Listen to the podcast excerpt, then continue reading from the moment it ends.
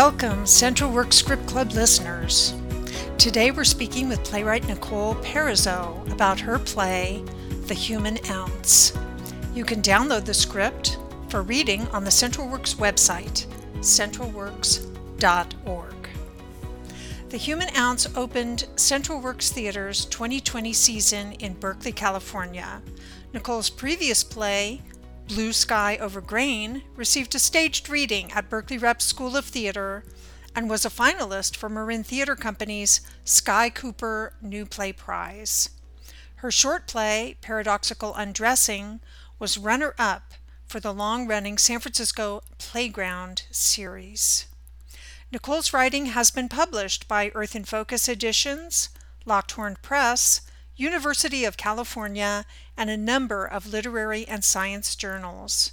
She has been a finalist for the Disquiet Literary Award and was an early winner of the Bill Holm Witness Prize from Writers Rising Up. Originally from Montreal, Nicole now lives and writes in the San Francisco Bay Area. I'm Patricia Milton, resident playwright at Central Works and I'm pleased to welcome Nicole. Welcome, Nicole. It's great to talk with you today. Hi, Patricia. It's great to talk with you. First off, Nicole, I'm curious about how you became a writer.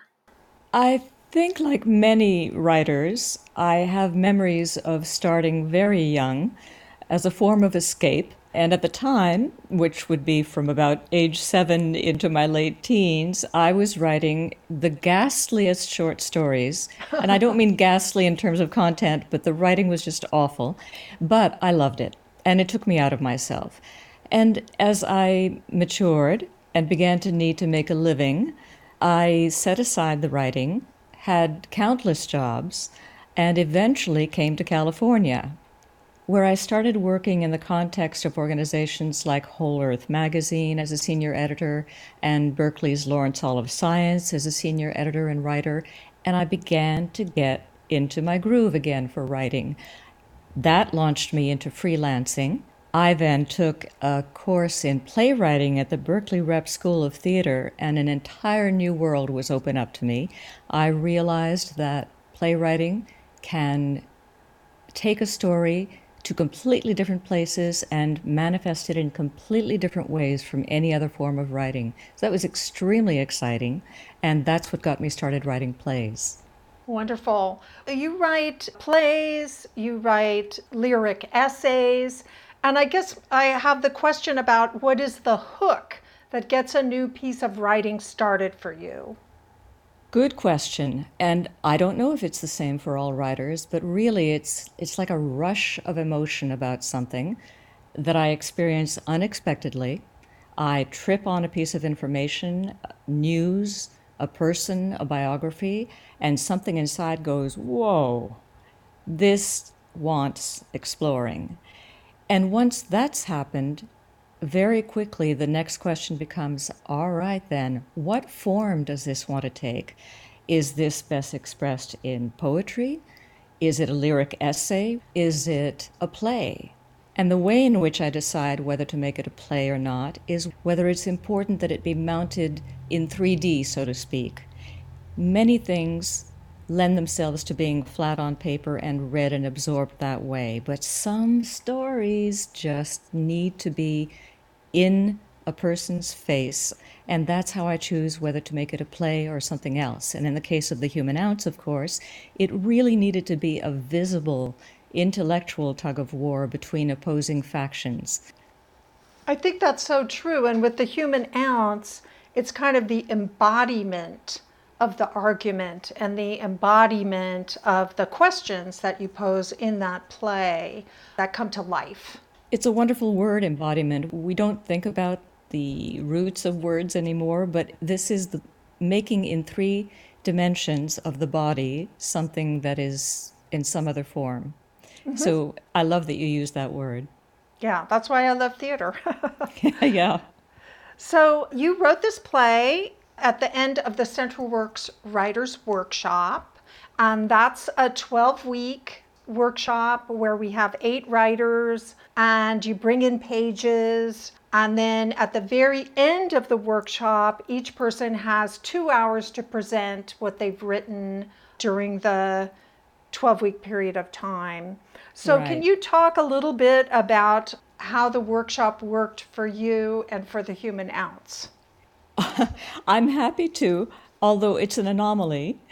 I availed myself of the workshop in the usual way, in that I started on a play which was completely different. It was a grand scale historical play set in the Second World War. I brought in pages, the wonderful cohort of playwrights did table reads with me. One week before I was due to present to the group, something hit me from above, flower pot, I don't know what, and said, No, no, no, no, that's not the play you want to write. This is what you want to write right now. And so I switched gears, and in the course of a week, I put something together.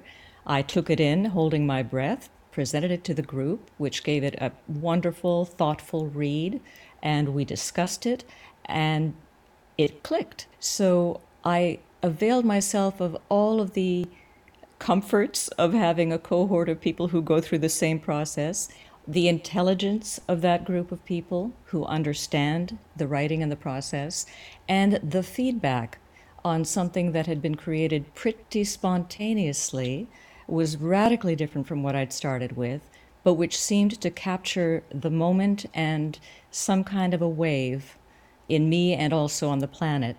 And that's how the human ounce came out of the Central Works Writers Workshop. I remember it well. It captured our imaginations at the time as well. We were all kind of flabbergasted at this play that had just blossomed seemingly overnight. I, I, was flabbergasted too. so, Nicole, this play, The Human Ounce, seems like a moral play to me. And I wonder if morality and character are frequent topics for you and if there are examples in your other works where you deal with that topic. Mm, by moral play, we're not talking about imposing morals or ascertaining what morals are, but really offering up the question of morality. The play is intended to raise questions rather than offer answers, mm-hmm. but it is absolutely a question about personal ethics, morals, societal ethics and morals, what constitutes a moral choice, and if we can even identify that, is the answer to a moral or ethical dilemma the same for everyone? What if it comes down to repugnant behavior? What about an abuser, a bigot, anyone whose behavior is condemnable? By whom? How do we know that what we've learned about somebody's behavior is true? How credible and multiple do the sources need to be, for example? Mm-hmm. And are there circumstances, and this is very true to the play, are there circumstances in which it's less important to follow your ethic or it can be set aside for some exigent reason? And maybe most saliently, who gets to make that decision? Does each person deserve the right to make his or her own decision, or does an institution get to impose its moral ethic on a population? All very good questions. And that is the idea of the play to mm-hmm. pose those questions and to leave people asking themselves. How about other works that you have written? Have they dealt with the same kind of idea? If you think of it as about the contract we make with ourselves and with others, it is a theme that seems to emerge in my writing, in particular in The Human Ounce and in my play Blue Sky Over Grain, for example, which is set in a nearly deserted Ukrainian village shortly after Chernobyl. And it asks what constitutes a society? What is the ineffable social compact among people? Well, in its way, it's asking comparable or parallel questions. So, yeah, I guess it's uppermost in my mind. That's actually my favorite kind of play is plays that deal with ethical decisions and characters struggling with those. And it seems like as a nation we're currently struggling with ethics, morals and justice. So, I think there will probably be a number of works of art that come out of this current situation that we're in as well. I think there's no doubt. I'm, I'm sure many of them are gestating right now. Some are being written, we know. We know mm-hmm. artwork has already surfaced. And my only concern, I'm delighted that the world is exploding with recognition, but my concern is that it is a titular recognition at this point. And is this going to resolve in anything tangible? And so I feel a little bit like hanging back, not working on anything right now, and thinking and watching and listening and seeing if I have a voice to lend to this era mm-hmm. that would be of value. Certainly something to think about. We have a question from Terry who wasn't able to see a performance. And Terry asked that you talk a bit about the significance of the costumes and other aspects of the play. For example, the painting at the heart of the conflict is a landscape. So, anything you'd like to mm-hmm. share about the kinds of decisions made around costuming, set design, and so on? Well, what's lovely about that question is that it recognizes in its essence how many things go into making a play a play. It's not just a piece of writing, it's not just a piece of acting or of directing. It is the staging of the play, the costuming for the play, the music, the soundscape for the play. All these things work to create the whole. And so when it comes to costuming, I must say that's really the remit and, and the brainchild of a theater's costume designer. And in our case, that was Tammy Berlin. And a designer who is thinking about what actors are going to wear is juggling a lot of thoughts. He or she is thinking about what the play is trying to say and how that could be reflected in the costumes. He or she is thinking about how much or little or gymnastically are the actors going to have to move in those costumes. I think about your play, Patricia, the Victorian Ladies Detective Collective. Also, Tammy's work. Yep. Gorgeous costumes, Victorian era, but probably would not have accommodated a trapeze act. Mm-hmm. So each of those decisions goes into a designer's thinking process.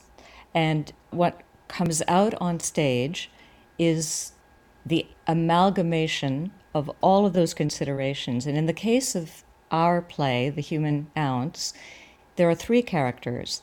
And not speaking for Tammy, but I think what she had in mind was illuminating right off the bat, visually, the professional status of the two women in the play. The third character, Dodge, is represented by costume very simply.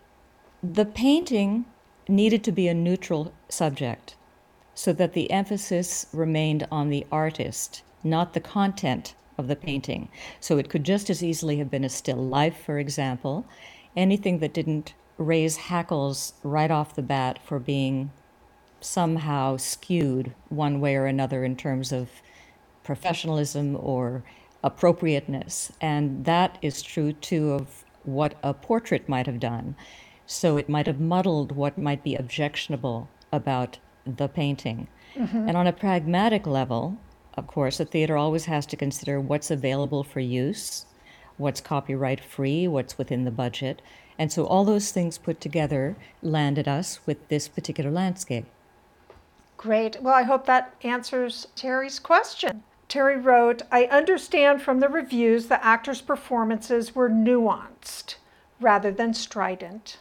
What mm. sort of direction were the actors given, and how was the play staged so that it wasn't static? Well, I'm delighted to echo that I don't think it was strident in the least, but uh, it, it's an interesting question in that it is a talkie play, it is a heads up play, as they say, and it was important that it be given, as you said earlier, embodiment, that it be made to move so that we weren't just looking at two talking heads, so that all the nuance of the character's body language, the turn of the head, the look in the eye, accompanied the language. when it comes to direction specifically, that's really about the play's director. The director directs the play, mm-hmm. and that director has developed his or her own version for how to make manifest the core of the story. Uh, so a director may consult the playwright if it looks as if the intent of a scene or a piece of dialogue isn't clear in the script, but otherwise it's his or her vision that governs the shape of the acting and the staging. And our director, Gary Graves, did something quite remarkable, something I'm sure he does all the time, but something I was privy to. And that was to engage the actors directly about what they felt was happening in any given moment which attests to their ability to read the scene and read the script. And that helped them clarify and crystallize their choices. Uh, if there was confusion, Gary might contextualize the moment for them as guidance, but it was really a marriage of all the talents in that room, facilitated and directed by the director. It's a mm. very idiosyncratic space, and you do have to keep people moving because if they stand in one spot for very long, great swaths of the audience can't see their face. That's true. So, Gary, I feel, is very adept at looking at a script and seeing where some motivation to move falls. And then, of course, the actors, too, are internally feeling where their character might move next. That's uh, absolutely true. The, the layout of the space is such that there are nooks and corners, and so the play needs to be on the move all the time. Mm-hmm. At least it settles for moments, but f- to be fair to each section, literally each section of the audience, principal characters, secondary and tertiary characters need to be brought to the fore and then allowed to recede in such a way that everybody can see them. So that's an excellent point. Mm-hmm. So tell me a little bit about how you learned during rehearsal how the play worked. And I'm particularly interested in the actors, what they brought. I had noticed they were so prepared. Oh my goodness. Before you even began. You've unleashed me because what I learned first and foremost was how incredibly smart actors are. Given a piece of text and even very, very early embryonic information, how quickly they grasp the nuance that really need to be pulled out. And when they don't, they ask questions. And in terms of this magnificent cast, and I'm going to name them by name Champagne Hughes, Kimberly Ridgway, Don Wood, three of the best human beings I've ever met, three people who not only started their work early, early in the process before the first rehearsal, but who would inevitably take time on their own to work together or in pairs or in some combination to rehearse unofficially.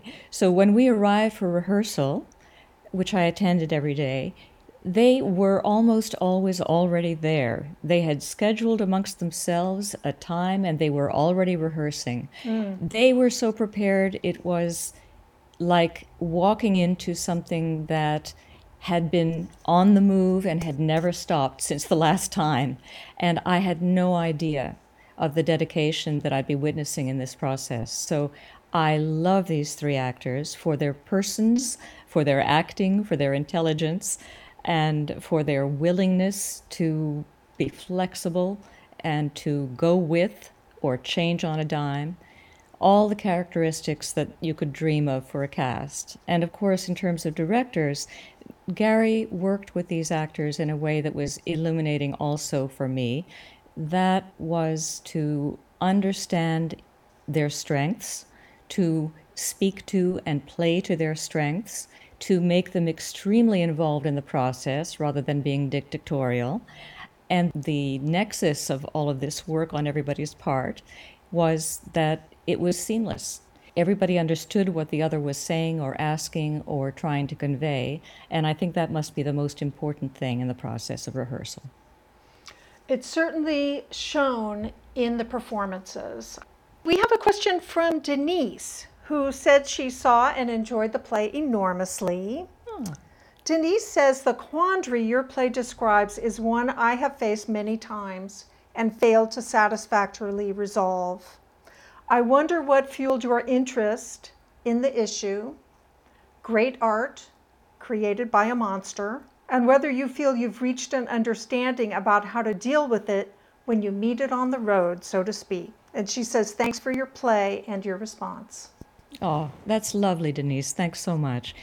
And it's an excellent question. And I have been asked that several times. And I won't lie, my answer changes. And I think that's because my feelings about the question change mercurially with what I encounter, which I suppose boils down to my not being sure that I have an answer.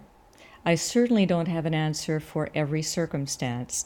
There are things about which I am adamant, and persons whom I won't support, organizations which I won't support because of their behavior or whom they back or their abuses.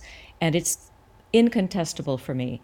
But there are also situations in which I am deeply torn between love of an object or a piece of art, a piece of music, or a film, or an organization, or something that's been part of my life for a long time. And there is a part of me, absolutely, that is loath to give that up. I then need to question, not in an abstract way, because that doesn't work for me, but in a concrete way, can I look at this again, own this again, watch this again, and feel the same way about it? Or is my experience going to be colored by what I know about behind the scenes? I wish that I had the moral fortitude and the moral fiber to say, under no circumstances, once I hear definitively and have proven to my satisfaction someone's behavior is reprehensible, I will boycott that person or place or thing. Hmm. But it simply has not turned out to be that way. I think that trying to impose those caveats on oneself in the abstract must be extremely difficult. I fear that it might cause rigidity, but on the other hand, what is a moral stance if it's not rigid? We are only as good as what we believe. And if we believe in the moral right, and we've ascertained that a right has not been met, then is it incumbent on us to make a stand, make a decision, irrespective of circumstance? I just don't know the answer to that. And Denise asked for the play's resolution. I did not resolve it to my satisfaction. I don't think it is resolvable. And so if the audience walks away wondering the same things I've just spoken about, if they walk away talking about it, either because they feel adamantly that they would or wouldn't have done something, or because they don't know, either way, if they're talking and thinking about it, we've done our job. It was really delightful to learn from quite a few theatergoers that when they had come in a group or in a pair, that on their drive home they'd had very excited and fervent conversations about the topic. And that warms my heart. That's what it should be all about. I saw it twice, and both times we engaged in heated conversations afterwards. So thank you for that. Sure. And you asked me, Patricia, also what fueled or Denise asked, what fueled my interest in the issue, mm-hmm. great art, monster creator? Well, it was spring of 2019, and a lot of things were being shone a light on.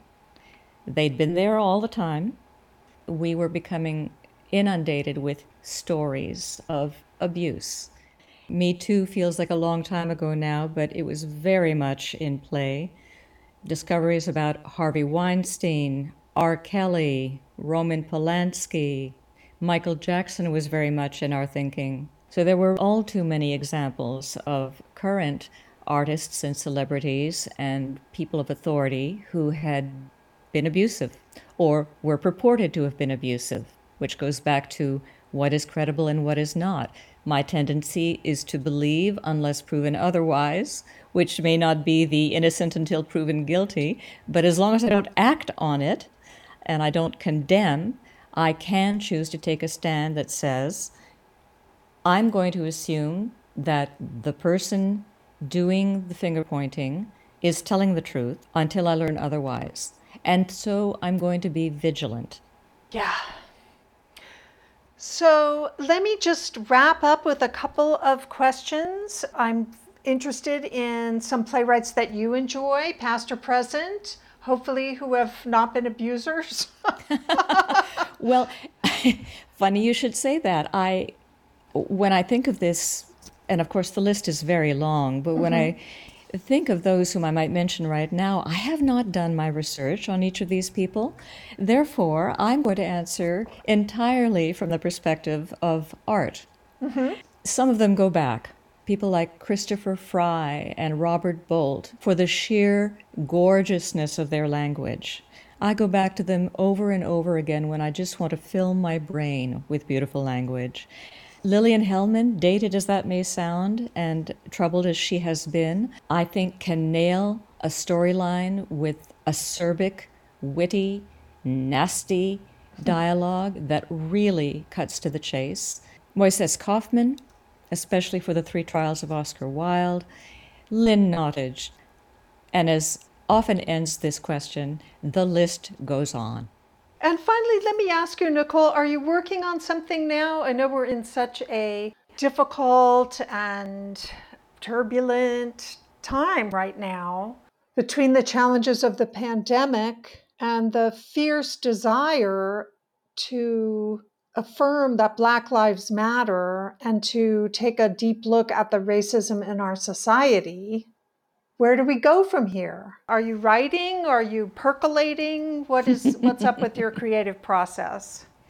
I'm percolating both coffee and plays mm-hmm. and poetry and essays.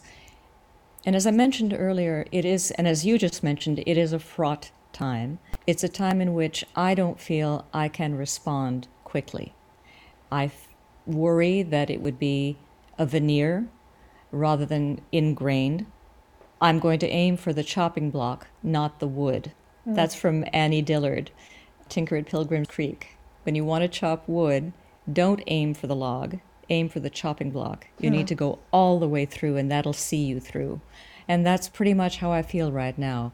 It's watch, listen, wait, and resolve. Wonderful. Well, it has just been a delight speaking with you, Nicole. Oh, you too, Patricia. Thanks so much for talking. Thank you. This has been the inaugural podcast of the Central Works Script Club. Thanks for joining us. Every month, we'll provide a selected script for you to read and invite you to send in your questions and comments. Then I interview the playwright about the script and the production. Be sure to check out our website, centralworks.org, and select news and updates from the homepage. July 2020 script will be announced soon. For CentralWorks, I'm Patricia Milton.